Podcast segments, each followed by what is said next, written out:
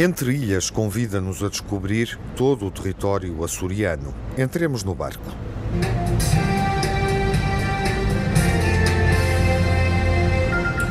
O Expresso Santorini já começou a navegar nos mares dos Açores. Com mais de 30 anos, o navio apresenta no exterior o testemunho dessa longevidade, mas o interior reserva condições agradáveis com amplos espaços sociais, reunindo 5 bares para refeições rápidas, um restaurante à la carte e ainda uma tabacaria com venda de revistas e jornais.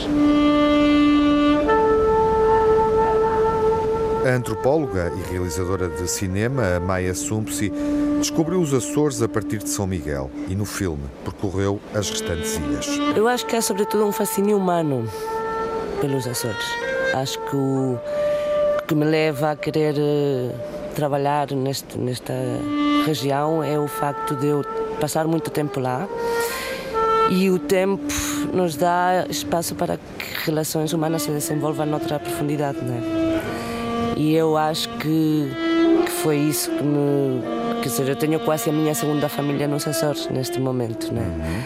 Portanto, passa um bocado por aí. O nosso olhar também está ligado à nossa empatia, não é? Com as pessoas e aos encontros que vamos tendo.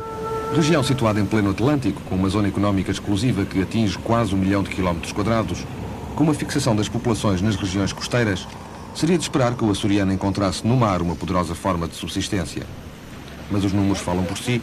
Apenas 3,3% da população ativa se dedica à pesca ou a atividades afins.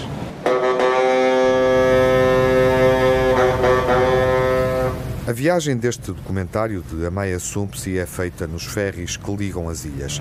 A experiência marítima é determinante neste percurso. Foi a estrada, a única estrada. Como dizia um entrevistado, um amigo meu, de Faial, é um bocado esburacada, mas é uma estrada na mesma, não é?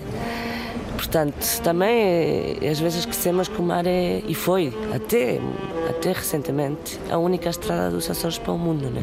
E do mundo para os Açores. Ligando as ilhas através de uma estrada esburacada com crateras gigantescas, parece uma estrada lunar, a realizadora descobre um novo território onde as rotas marítimas que ligam as 9 ilhas desenham uma unidade geográfica. Há uma palavra que eu adorei encontrar nas minhas pesquisas, que é no Pacífico, eles usam, que é o aquapélago, não é? E o aquapélago o que é que é? É um território em que a terra e o mar têm o mesmo valor, ou seja, são espaços sociais os dois. E foi uma ideia que me acompanhou muito na construção deste filme, na como é que eu pensava estes territórios, não é? E como é que eu sentia também os territórios.